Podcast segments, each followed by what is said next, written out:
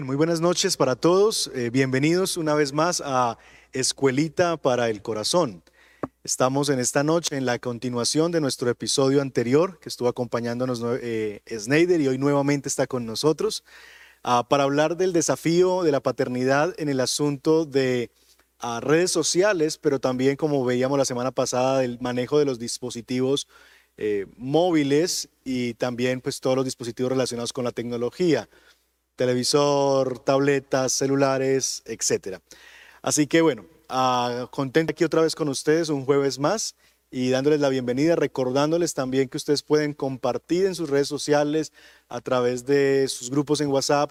Eh, si ustedes creen que este contenido es de edificación y que puede bendecir a más familias, a más padres, les animamos a que lo compartan en este momento y aún en el futuro que puedan compartirlo y recomendarlo eh, con otras personas, suscribirse también al canal de Ministerio en Carga, donde seguiremos compartiendo contenidos que puedan edificar sus, sus vidas y sus familias. Así que bienvenidos, bienvenidos eh, el, día, el día de hoy. Bien, Snyder, ¿cómo estás? Muy bien, gracias Jairo por esta invitación, por este espacio. Un saludo para todos. Y bueno, muy contento de estar nuevamente por acá. Excelente, muchas gracias a ti por aceptar la invitación una vez más. Y bueno, hoy vamos a seguir entonces trabajando eh, la segunda parte de nuestro tiempo de padres enredados, que hemos llamado a estas, a estas dos sesiones.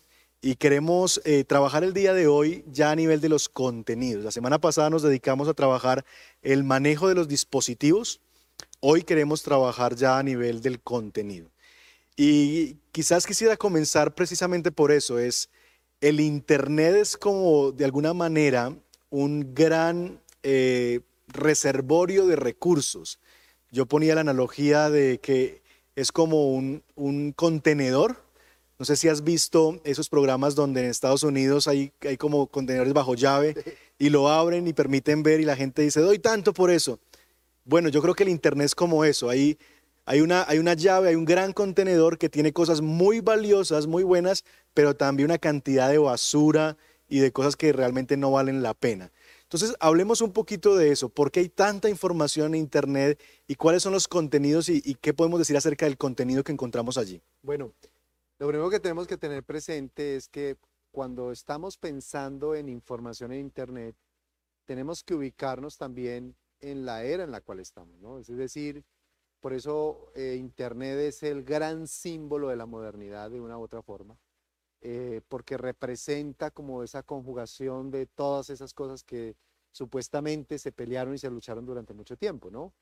Y, eh, y, hay un tema ahí central y es el tema de la libre expresión, o sea, ese derecho de que todo el mundo pueda expresarse, que todo el mundo pueda decir lo que piensa, que todo el mundo pueda decir lo que siente. Y sí, en principio, pues es bueno, ¿no? Las libertades de una u otra manera son derechos y, son aspectos muy loables. Sin embargo, eh, Internet refleja es precisamente la naturaleza humana. ¿no? Entonces, eh, Internet no es malo y yo también te he escuchado a ti en muchos espacios hablar precisamente de eso, ¿no? Eh, no es malo en sí, ¿no? pero sí refleja precisamente lo que hay en el corazón, lo que hay en la mente y hay que tener presente eso. Internet es, yo no lo vería como un contenedor, porque eso, la imagen me parece muy pequeña es, un océano donde literalmente hay infinidad de cosas, ¿cierto? Incluso ya hoy se habla de una web profunda, de una web oscura que ya ni siquiera eh, cualquiera puede entrar. Entonces, en Internet realmente podemos encontrar absolutamente de todo, ¿cierto? Pero eh, se mueve mucho lo que hay en Internet es en ese aspecto. Entonces, cualquier persona puede ir a publicar a Internet cualquier persona puede crear Internet, ¿no? Y hay proyectos interesantes, por ejemplo, Wikipedia. Ustedes, como saben, yo soy docente universitario. Eh, el, el, tremendo desafío de decirle a los estudiantes no consulten Wikipedia, porque Wikipedia como proyecto es, es interesante, como, como iniciativa es interesante, ¿no? No, que todo el mundo alimente el conocimiento de todo el mundo. Bueno, ya tenemos evidencia de que en Wikipedia hay mucha gente que consulta y miente, ¿no? Eh, hay muchas personas que publican y no tienen las fuentes adecuadas o publican algo que está desactualizado. Entonces, en Internet hay tanta información que hoy en día también ya se habla de contaminación por la información. Es lo que se conoce como infoxicación. O sea, que no solamente hay de todo, sino que hay mucho de eso de todo. Sí, exactamente. Es, usted busque cualquier palabra y usted va a encontrar millones de páginas, ¿cierto? Eh, hoy en día es muy fácil, yo, incluso acompaño algunos proyectos en esas iniciativas, ¿no? De que puedan montar su página de internet, que puedan comprar un dominio, que puedan tener una publicación. Eh, hoy en día usted puede tener un blog, ¿no? Y hay una cantidad, busque de cualquier tema, bueno y malo, peligroso, no peligroso, legal, no ilegal, eh, y usted va a encontrar infinidad de temáticas, ¿no? El, asunto también tiene que ver con que nosotros, por nuestro contexto, eh, pensamos que lo que todo el mundo cree es verdad, que lo que todo el mundo acepta es verdad, que si de eso se dice mucho, pues debe ser verdad. Hay, como una desfiguración de la verdad, ¿no? Entonces ahí encontramos eh, el, famoso fenómeno de las noticias falsas. Entonces, ¿qué es una noticia falsa? Alguien con buena intención, con mala intención, a veces pienso yo que es más un asunto de ingenuidad, a veces puede ser algo netamente manipulado, controlado con unos fines, pero eh, hay un asunto de por medio que eh, se da en la red porque quiere expresarse libremente y aumenta ese nivel de información. Entonces, publica una noticia falsa. Ahorita con este tema del COVID y con este tema de pandemia, pues la cantidad de noticias falsas que han surgido, recordarán hace un par de meses que decían que ya China tiene la vacuna y que ya está vacunando a todo el mundo, eh, que ya en Estados Unidos te sacaron la vacuna, eh, en fin, eh, con las noticias que en estos días estamos viendo con las elecciones, de ya que ya ganó Julanito, que ya publicó, entonces, el tema tiene que ver con que hay mucha, mucha, mucha información que contamina, que en la mayoría de los casos desinforma, ¿cierto? Y que en últimas eh, las personas piensan que es verdad porque está en Internet. Entonces, muchos padres se van a encontrar con sus hijos eh, frente al planteamiento de que yo lo vi en Internet es que yo leí una página en internet. No, pero es que mire, eso está en Wikipedia, ¿no? Y si en Wikipedia es una enciclopedia, entonces eso es verdad. Como la Larus. Eh, exacto, sin comparar pues el gran ejercicio de la luz, pero el, el asunto es que muchas ideas que hoy en día tienen los jóvenes se alimentan de Internet, pero no hay ningún proceso para validar si lo que está publicado ahí es verdad o no sino que se asume. Entonces el muchacho busca o la muchacha busca sobre X o Y tema, ¿cierto? Eh, y hace una búsqueda en el navegador y Google y los otros navegadores funcionan así, pues va a mostrar principalmente dos cosas. Al que pagó para que apareciera de primera, aparece arriba en el letrerito anuncio, ¿cierto? Hace como una aclaración. Y segundo, lo que más se ve, porque así funciona el buscador. Eh, los que trabajamos de mercadeo digital, pues uno está buscando y siempre están en las 10 primeras páginas. Que la gente vea el contenido, que la gente busque el contenido y que usted aparezca en las 10 primeras. Eh, porque ese es el navegador. El navegador entre los millones de páginas que hay, lo que hace es colocar los que pagan y colocar los más buscados, los más, buscados, los más leídos, ¿cierto? Em, entonces la persona se va a quedar con eso. En la mayoría de los casos, cuando uno hace una búsqueda en Internet, se queda con la primera página, generalmente. Porque incluso si usted tiene 10 páginas allí, pues usted no se va a poner a mirar una por una. Rara vez eh, pasamos a la segunda, tercera, cuarta, quinta. Nunca vamos a la cuarentaava página que pueda haber del tema, porque es muchísima información. Entonces, el tema en Internet, el tema en las redes, que es también otro fenómeno, tiene que ver con eso, tiene que ver con que hoy en día todo el mundo quiere publicar, tiene que ver con el hecho de que hoy en día todo se asume como verdad y, se cree que porque si alguien lo lee mucho o lo ve mucho, es verdad. Y eso genera grandes conflictos eh, en las familias, en los jóvenes, porque les llena de ideas que asumen que como verdad por el hecho de que todo el mundo las ve. Ok, entonces, resumiendo lo que has mencionado, hay dos grandes fenómenos. Uno es, hay una sobreinformación y una abundancia de información en Internet a la cual tenemos acceso, buena y mala. Es decir, es un recurso infinito de posibilidades de adquirir eh, información. Sin embargo, el asunto es que asumimos que todo lo que está allí, ese es el otro problema, eh, es verdadero. Es decir, el hecho de que de que esté en Internet, como que asume uno que eso tiene que ser verdad. Entonces hay una, hay una confusión entre la opinión personal y lo que es verdad. Sí. Se asume que si alguien lo dijo, y a veces el tema es que también somos inocentes en el escenario de que a veces firman como si fuera tal persona dijo eso. Entonces, claro, yo puedo decir, yo soy un bloguero, supongamos que creé una página y digo que el coronavirus se cura con una hoja descubierta en el Amazonas, Manuel Erkin Patarroyo. Entonces yo puedo escribir eso fácilmente en internet y ponerlo. Y todo el mundo dice que lo dijo Manuel Erkin Patarroyo. Entonces es como la inocencia también y también la dificultad porque el asunto es, bueno, yo cómo compruebo, y quizás vamos a hablar un momento de eso, cómo compruebo eh, esa información. Si realmente el, único mundo que yo conozco para obtener conocimiento es es Internet. Entonces, eh, no sé si quieres que vayamos ya como ese escenario de, bueno, tú nos has mostrado el problema, pero en un sentido, ¿cómo podemos lidiar con eso? Es decir, ¿cómo podemos desenmascarar o saber que algo de eso es, falso? Sí. Bueno, ahí lo primero hay que entrar desconfiando. Tenemos ventaja en ese sentido. Pero la realidad es que uno tiene que entrar desconfiando. ¿sí? Vuelvo y reitero, no debemos asumir que porque todo el mundo lo leyó o porque fue la página más leída o porque fue la página más difundida, porque si ustedes se dan cuenta, eh, por ejemplo, cómo se crean las, las cadenas falsas. Siempre arrancan diciendo, esto me lo mandó Julanito, ¿cierto? Ay, es que esto se lo ha mandado Julanito a Julanito y me lo mandó a mí. Alguien de confianza. Alguien de confianza.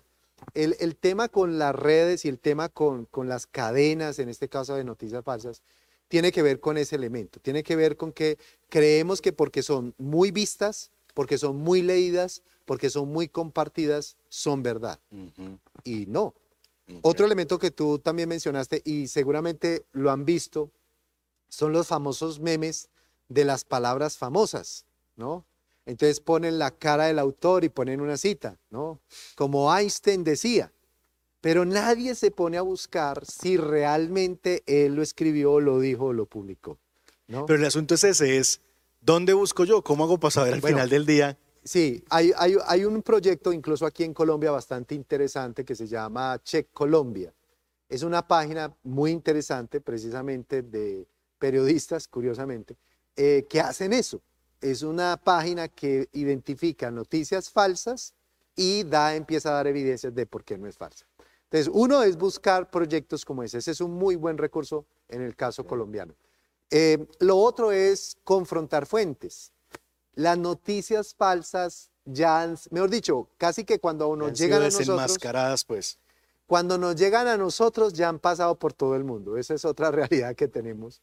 Eh, las noticias falsas eh, son ampliamente difundidas. Entonces, el, el asunto es que ya muchas de ellas, incluso nosotros reencauchamos noticias falsas.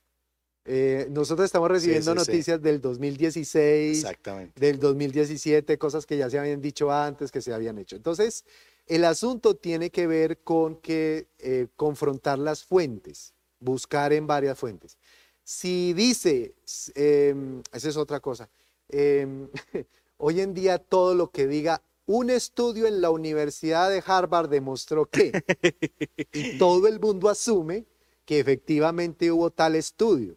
Y nadie va a ver en Harvard, Nadie sí. va y busca en un repositorio, nadie va y busca el bendito estudio, nadie va y vincula eso. Entonces, hay que entrar siempre desconfiando, ¿no? Eh, en el caso, por ejemplo, de los padres, ¿no? Ajá. El muchacho te llega, no, es que yo lo leí en una página. Listo, muéstrame la página. Desconfíe de toda página que diga blogspot.com, porque Blogspot es una plataforma gratuita de Google, ¿cierto? Que es un Wix. Wix, por ejemplo, cada uno puede montar su- y no vale ni un peso. Uno. Dos, em, las páginas personales eh, hay que también revisar quién escribe. ¿Sí? Apasionado por la cocina. Bueno, chévere, le gusta la cocina. Opinando de política. Pero, pues sí, exacto, ¿qué haces opinando de política? Pues está bien, tienes el derecho, por Sí, supuesto, exacto. la libre expresión. Pero el tema es si yo voy a asumir como verdad lo que esta persona sabe. Hay una, hay una gran mentira hoy en día y es un asunto como de menospreciar de una u otra manera la trayectoria académica de una persona. Eh, a mí me ha sorprendido, incluso en estos días había una información porque Google y Amazon están lanzando una especie de universidad a nivel mundial. Y digo especie porque no es una universidad, no genera estudios titulados, ¿cierto? Pero están generando como el asunto de que no, ¿para qué va a la universidad? ¿Qué necesidad de ir por allá? Eso, ¿para qué usted se desgasta? Lo importante es el talento. El asunto tiene que ver con que no puedes comparar a una persona que llevas 15, 20, 30 años leyendo, consultando, investigando, eh, titulándose, ¿cierto?, sobre una temática, a una persona que por gusto o afición escribió. Es un asunto simple de correlación. Entonces, una forma de ver eso es, si usted ve a un autor, busque el autor, busque qué ha publicado, busque a dónde ha publicado. Publicar no es fácil, ¿no? A escribir un libro, por ejemplo, que pasa por una buena editorial, eh, no es fácil, porque generalmente se manda a pares, se llama así, personas que también tienen conocimiento asociado y evalúan ese contenido.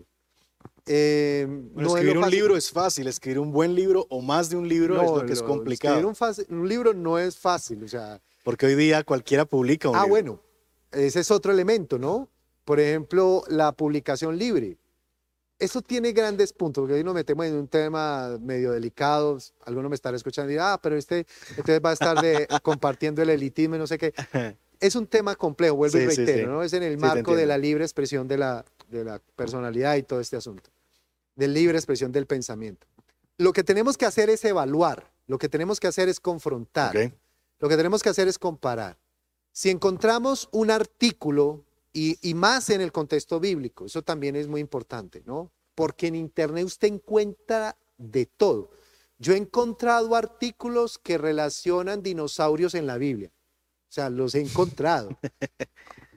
Y uno, hombre, puede que tengas buena intención, tal vez, pero el tema tiene que ver es cómo confrontamos esa verdad. Ajá. Busca a la persona que escribe, búscala en sus redes sociales, búscala a qué grupos pertenece, búscalo a qué universidad pertenece, ¿sí? Ujú. Eh, búsquelo qué afiliación tiene, busque qué trayectoria ha El hecho. pedigrí. Claro, busque cuál ha sido su trayectoria, qué es lo que ha publicado, qué es lo que ha escrito. Ok. Pero si la persona puede ser muy famosa como un youtuber, una influencer, lo sigue mucha gente, lo escucha mucha gente, no quiere decir que lo que ellos dicen sea verdad. Que ese es uno de los fenómenos, por ejemplo, que tenemos con los La youtubers. popularidad. Exactamente. La Se popularidad. asume de que es autoridad para. Exactamente. La popularidad, lo dijiste perfectamente. La popularidad hoy en día se entiende como autoridad y eso no necesariamente implica eso. Excelente. Muy bien, vamos a dejarlo hasta ahí porque queremos que ustedes ahora en casa puedan hacer el ejercicio como padres y se hagan la siguiente pregunta. ¿Cómo compruebas lo que leen en internet eh, tus hijos? Es decir, ¿cómo compruebas si es verdadero lo que tú lees, ya seas tú mismo como padre, o cómo compruebas que lo que tus hijos llegan contando como una gran noticia es verdad? Así que dos minutos ahí en casa y volvemos.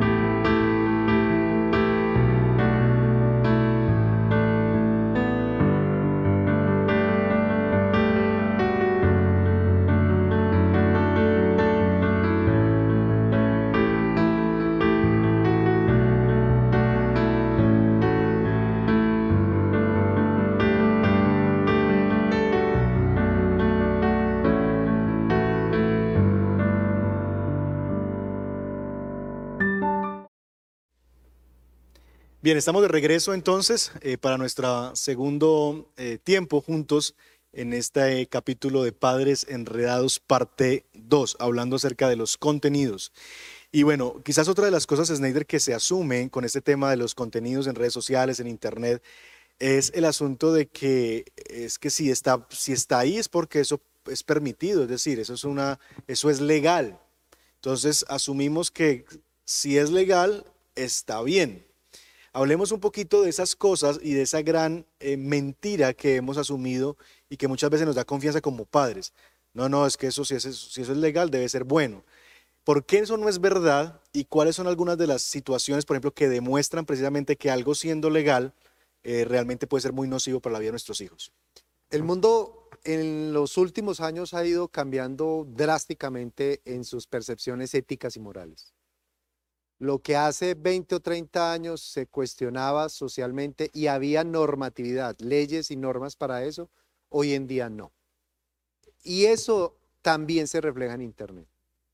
El, el tema es, claro, todo el mundo tiene derecho a expresarse y, y está bien, yo quiero ser enfático en eso, está bien en ese deseo.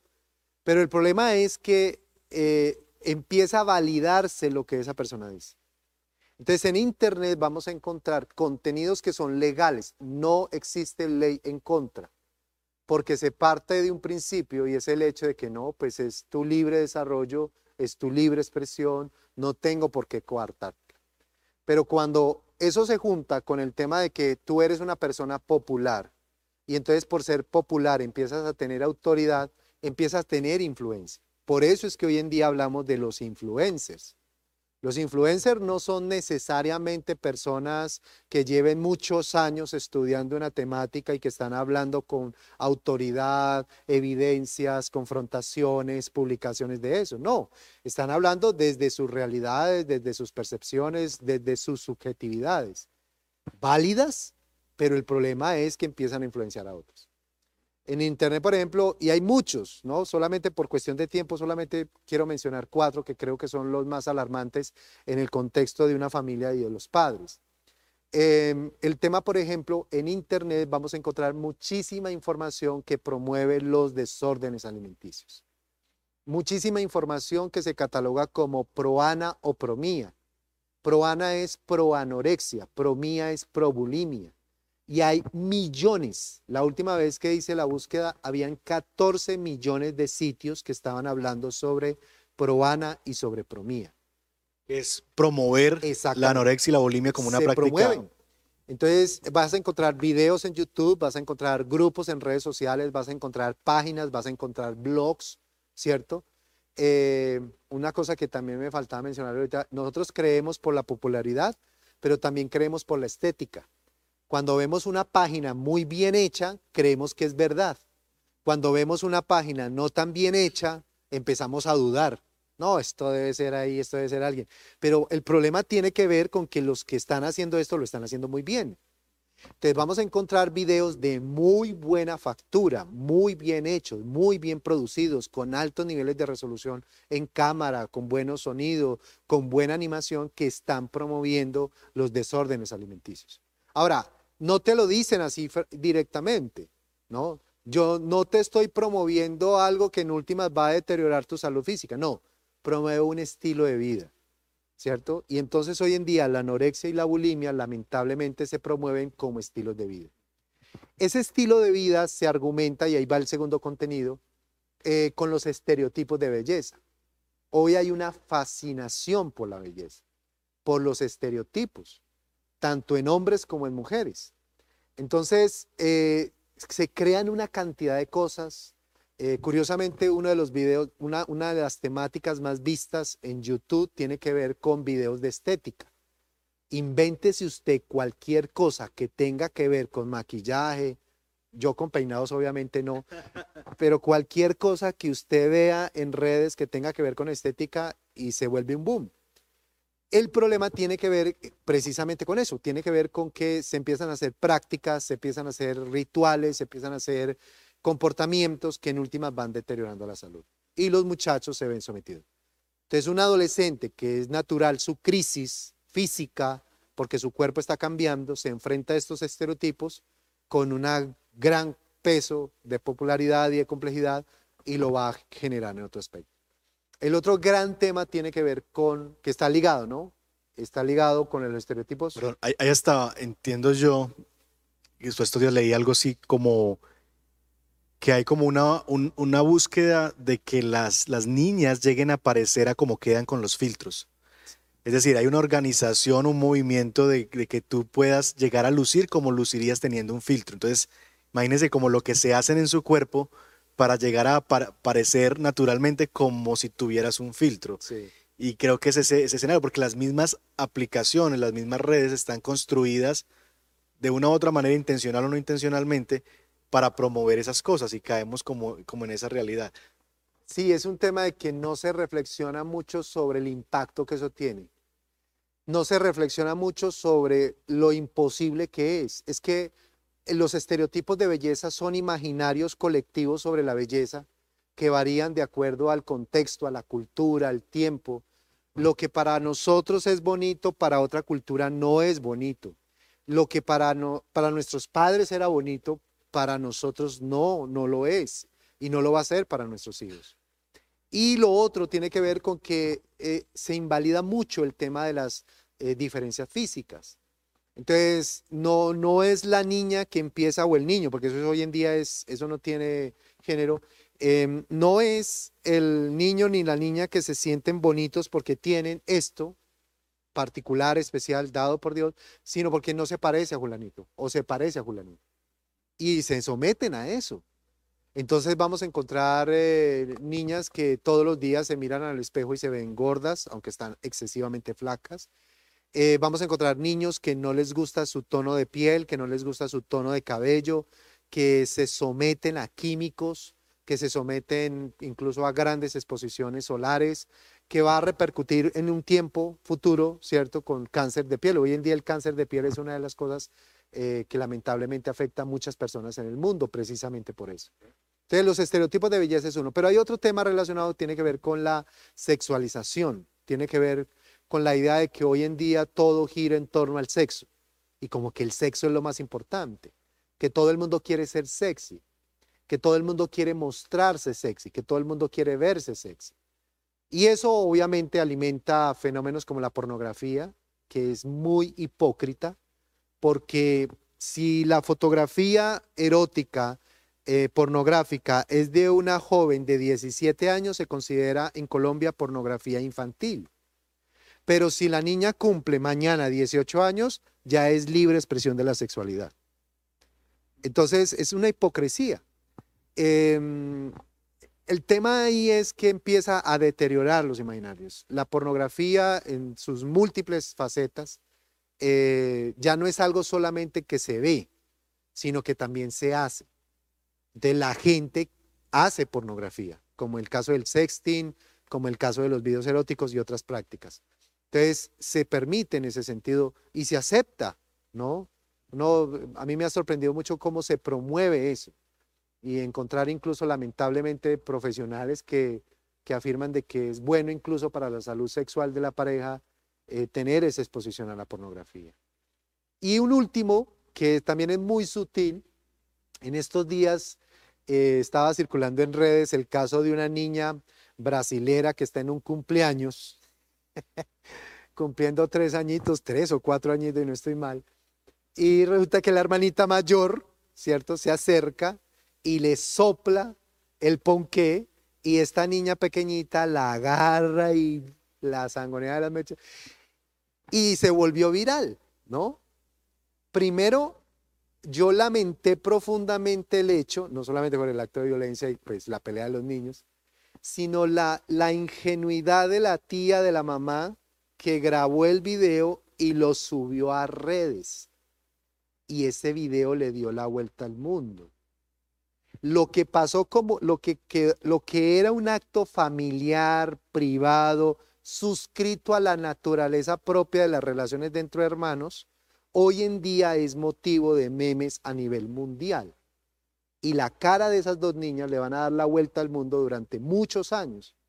Cuando esa niña tenga 10 o 15 años, si no es que ya lo tiene, ya tiene un problema serio, porque ya sus amiguitos de barrio, porque ya todas las personas que la conocen, porque ya todos sus familiares, porque a donde vaya la van a relacionar como tú fuiste la que le apagaste la velita a la niña y tú fuiste la que mechoneaste a tu hermanita y se les vuelve un problema. Cuando lleguen estas niñas a la adolescencia todavía va a ser muchísimo más grave, porque toda su identidad se está construyendo en un video que ha sido motivo de burla. Nosotros lo vemos, nosotros nos reímos, nosotros lo compartimos, ¿cierto? Y es algo muy natural, muy normal, legal. No hay ninguna norma para eso pero lamentablemente estamos agudizando una problemática que va en contra del desarrollo de estas niñas. Eso, es lo que se conoce como ciberacoso, ciberbullying es el término en inglés más conocido. Eso es, el, tema de que los memes, las burlas, em, se convierten hoy en día como en algo tan común y, no pensamos el impacto que se puede. Hay casos interesantes, ¿no? Como eh, en este momento decir como de cosas, y el hombre se volvió famoso y hasta consiguió plata con eso. Pero estamos hablando de una persona de 40, 50 años. En cambio, el tema con los niños es, es diferente. Temas nocivos legales que encontramos en Internet, los memes y, las, y, en muchos casos, lamentablemente, no hacemos esos controles adecuados. Em, pensando ya en tipo de recomendaciones, pero, antes de ir a eso, quisiéramos preguntarles a ustedes en casa, porque hemos hablado aquí de cuatro contenidos nocivos que pueden ser legales, es decir, están ahí, son legales en el escenario de que no tiene una prohibición estatal o, de la ley sobre ellos. eh, y hemos hablado del asunto de los, de los memes para arrancar de, de abajo hacia arriba, del ciberbullying y todas estas cosas que promovemos muchas veces. Hemos hablado del tema de la pornografía y el acceso que tenemos a ella y el erotismo en las redes. Hemos hablado también entonces de los estereotipos de belleza eh, a través de todas estas cosas como filtros o lucir como y demás. Y hemos hablado también de ese asunto de eh, las organizaciones que promueven desórdenes alimenticios como este tema de Promía y Proana. Entonces queremos preguntarles a ustedes en casa cómo orientan a sus hijos sobre los contenidos que todo el mundo aprueba pero que les destruye. ¿Cuál es la manera en que lo haces? Entonces, antes de que Snyder nos diga algunos consejos para eso, primero miremos la realidad. ¿Cómo lo estamos haciendo para que ustedes puedan chequear, ah, bien, o no, estoy muy mal, voy a empezar a hacer esto? Así que los dejamos nuevamente en casa dos minutos y regresamos.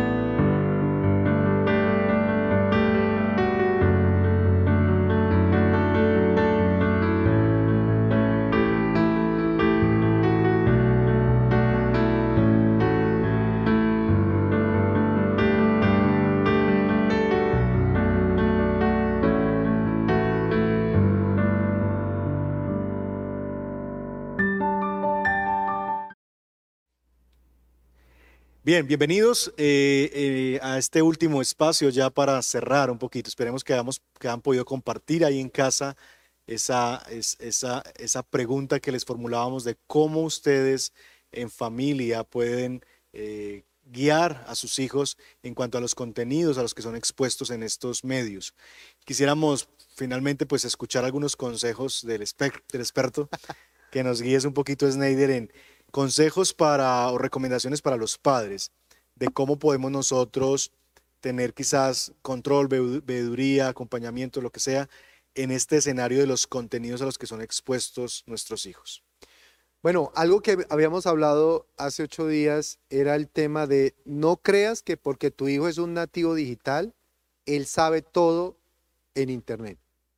O sea, es, es, hay que siempre tener presente que tu hijo esta es siempre en un proceso de formación, ¿cierto? Entonces, siempre, siempre. Los expertos, no, yo no soy experto ahí, pero los expertos eh, demuestran de que los hijos que son de una u otra manera abandonados, porque el abandono puede ser físico también. me refiero que tú puedes estar ahí, pero puedes estar abandonando a tu hijo. Los, los hijos que tienen esos padres ausentes, esos padres que nunca preguntan, esos padres que nunca miran, esos padres que nunca confrontan qué es lo que tú estás viendo, son los hijos que tienen mayores riesgos y finalmente mayores problemáticas. Entonces, en ese ánimo, lo que siempre se recomienda es pregunta. Siempre, siempre pregunta. ¿Qué estás viendo? ¿Qué estás leyendo? Eh, ¿Qué estás mirando? ¿Cierto? Cuando tu hijo te haga una pregunta, papá, yo vi en internet esto, mamá, yo vi en internet esto, vaya y busque qué es lo que su hijo está viendo. cómo lo buscaste, qué páginas viste, qué autor leíste, ¿cierto? Otra cosa que hay que tener presente es eh, qué tanto tu hijo empieza a adoptar cosas que ve en Internet. Cuando tú veas cambios en tu hijo de comportamiento, de palabras, de ideas, siempre, por favor, pregunte, ¿usted de dónde sacó eso? ¿No?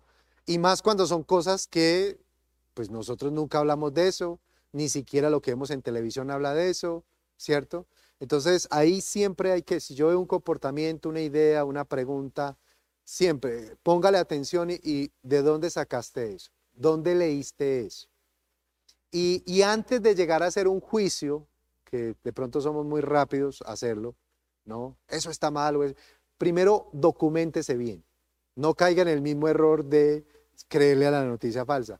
No, vaya, busque, documentese, lea, ¿cierto? ¿Qué se ha dicho sobre eso? ¿Qué posturas tiene? Otra cosa, yo creo que hoy en día, yo lo he afirmado en varios escenarios, hoy en día ser padre es mucho más difícil, porque nos vamos a encontrar con hijos, primero que creen que saben muchísimo más que los papás, y sí, saben muchísimo más, eh, que tienen muchísimo más recursos de consulta, ¿cierto? Que tienen unas relaciones y unas estructuras muchísimo más amplias.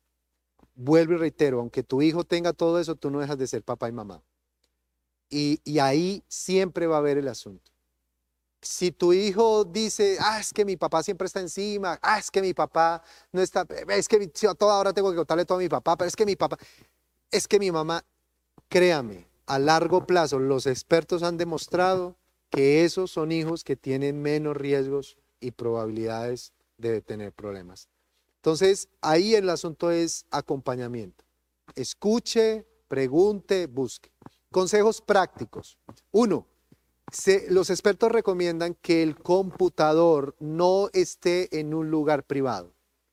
Entonces, la mesa del computador, el computador como tal, eh, póngalo en la sala, póngalo en un lugar de alto tráfico, póngalo en un lugar donde sea visible desde cualquier parte de la casa, póngalo en el lugar incluso hasta que la puerta se pueda abrir y se pueda ver.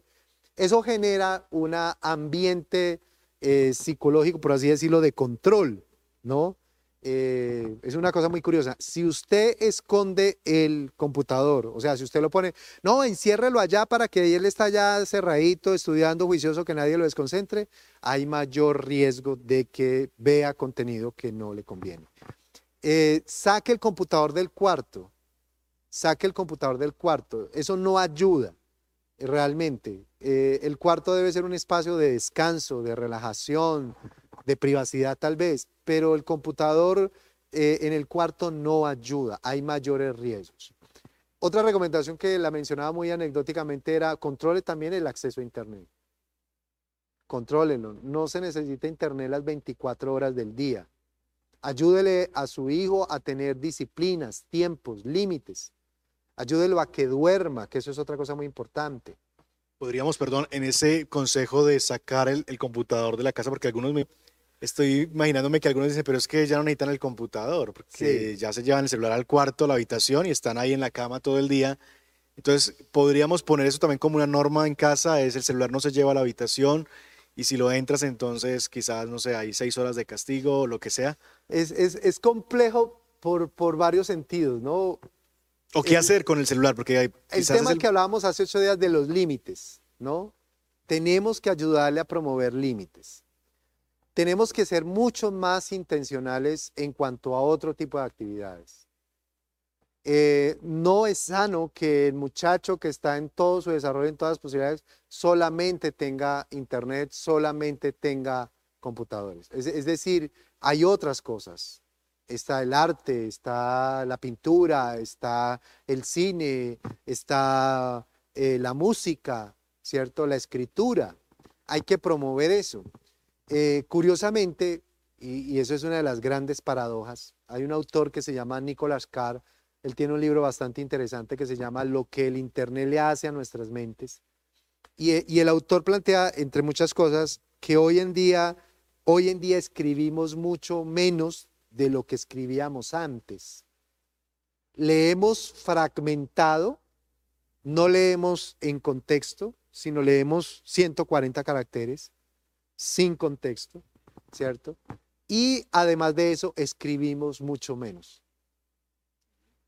Eh, entonces, la práctica que tal vez algunos padres tenían de adolescentes de escribir, tengo mi diario para desahogarme, ¿cierto? Que si tienen cuaderno para ahí de vez en cuando le desempolva y uno se ríe lo que escribí ahí. Em, hoy en día eso no está pasando con los muchachos. De los muchachos hoy en día lamentablemente escriben muy, muy poco.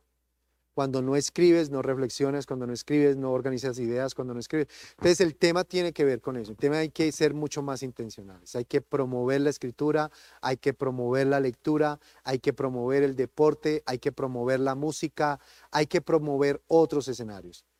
Hay que de una u otra manera ayudarle al adolescente, al joven a encontrar otras acciones, que tu vida no dependa de eso. Con los niños es mucho más fácil, ¿no? Porque el niño todavía está a expensas de, del programa que yo ponga. Pero con los adolescentes y los jóvenes hay que ser mucho más intencionales. Hay que ser mucho más intencionales. Y honestamente, si, si estás invirtiendo 30 mil, 40 mil pesos colombianos al mes en un plan de celular, al año significa 400, 500 mil pesos. Créame que con 400, 500 mil pesos se puede meter en un programa de artes, se puede meter en, la compra de un instrumento, se puede meter eh, en la práctica de un deporte. O sea, es empezar a compensar eso. Me sorprende adolescentes que tienen celulares, este no vale tanto, pero celulares de 2, 3 millones de pesos, con planes de internet de 100, 150 mil pesos. Y cuando uno habla con los padres y les pregunta, vení, ¿por qué no lo metiste a una escuela de pintura? ¿Por qué no lo metiste a una escuela de artes? Porque, ¿cierto? No, no había plata. Eh, hay que empezar a evaluar eso. Hay que empezar a evaluar eso.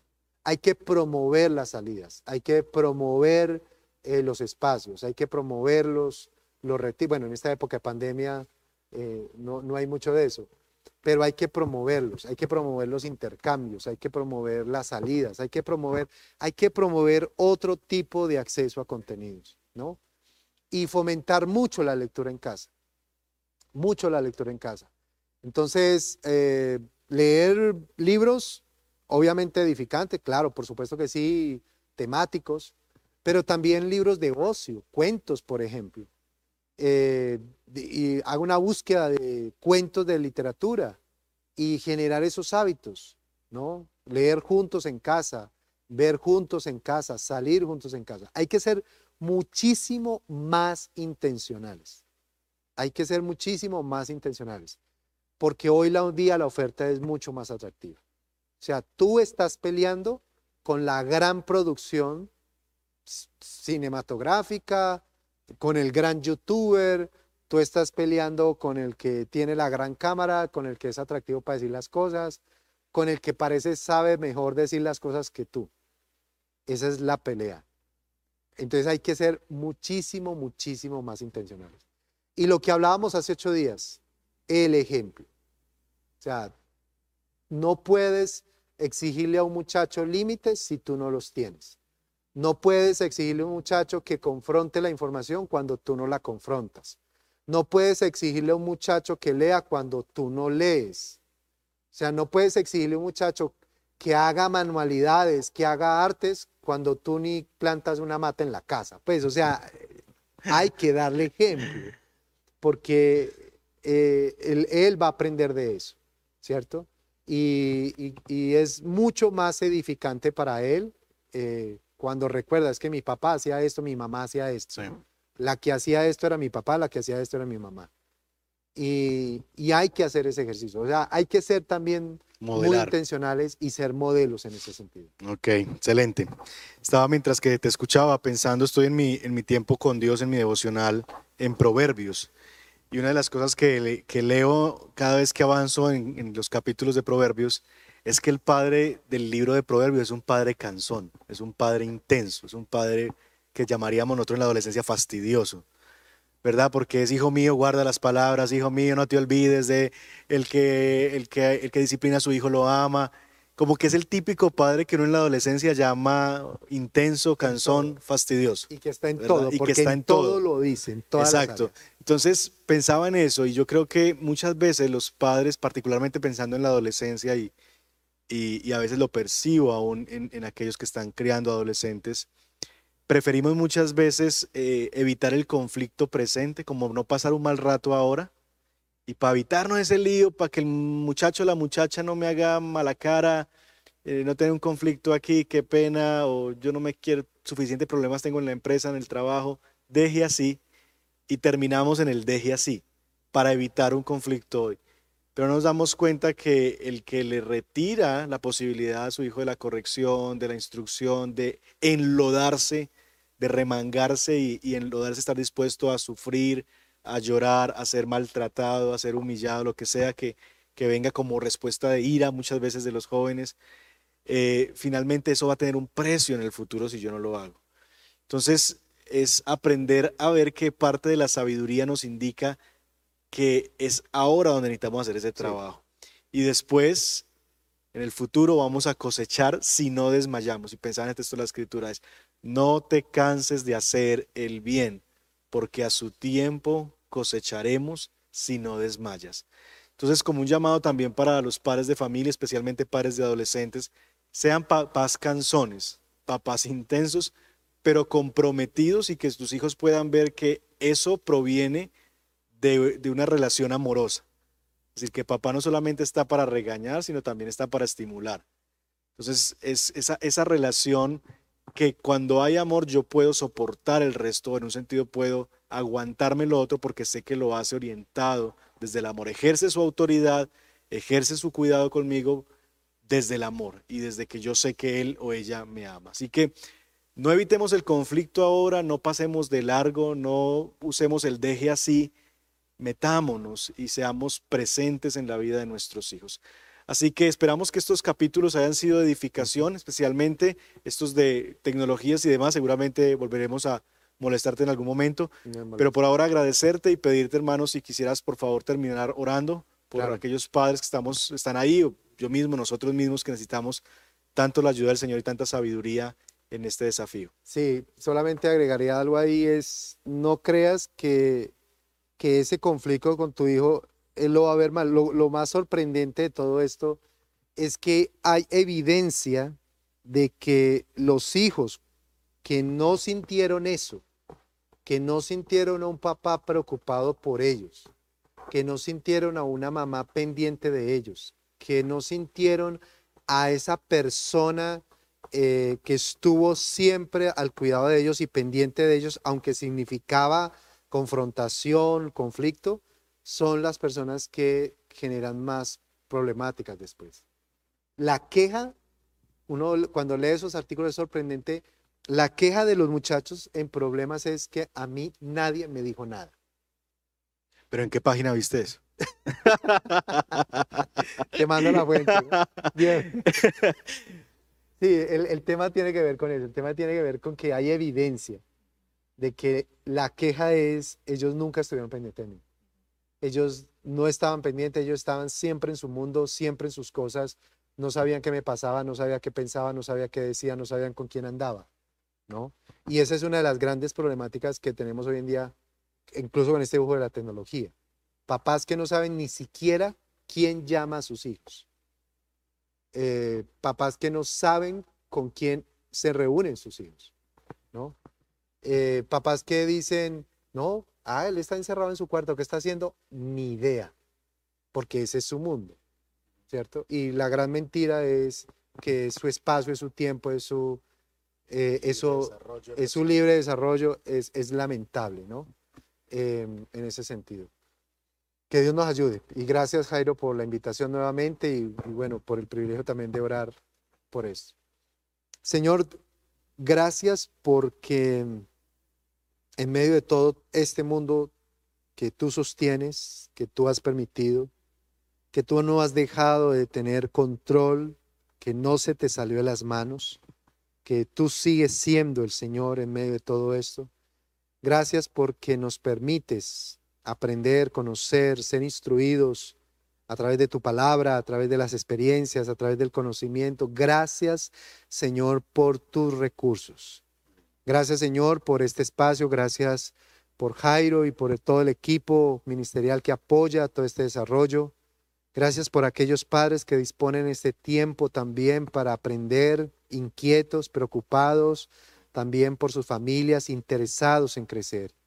Gracias, Señor, por eso, porque es un gran, gran recurso que tú has provisto. Ayúdanos, por favor, ayúdanos. Tú dijiste que en el mundo encontraríamos aflicción, pero que confiáramos porque tú has vencido al mundo. Así que, Señor, ayúdanos a confiar en que tú no has perdido el control, a que tú sigues guiando, a que tú eres soberano y a que tú nos guiarás, Señor. Gracias porque nos has dado el privilegio de ser padres y madres. Gracias por los hijos. Gracias por la bendición que representan. Guíanos, ayúdanos, sosténnos. Y especialmente, Señor, en medio de todo este mundo tecnológico, Señor, abre nuestro entendimiento, ilumínalos, muéstranos, Señor, la verdad en medio de toda la falsedad que puede haber. Así que, Señor, oramos a ti confiando en que tú operas, en que tú nos escuchas. Y gracias, Señor, nuevamente por todo lo que tú haces y todo lo que tú harás. Te bendecimos, Padre, en el nombre de Jesús, Señor. Amén. Amén. Bueno, antes de despedirnos, quisiéramos invitarles a que puedan ver en la descripción del video, vamos a estar colocando algunos recursos que ustedes pueden seguir en redes sociales. Vive con TIC, que es el ministerio con el que también sirve Snyder en esto, y también algunas recomendaciones, una serie en Netflix que se llama El Dilema de las redes sociales, que les recomiendo ver también a ustedes como padres, y uno que otro recurso más para que luego se acerquen a la descripción y puedan buscar ahí también estos recursos. Que el Señor les bendiga, feliz noche. Y, ah bueno, una cosa más, próximo jueves no nos vemos porque vamos a estar en el contexto de otra, de otra capacitación, así que próximo jueves vamos a parar, vamos a hacer una pausa, pero volvemos en 15 días nuevamente con eh, Escuelita para el Corazón. En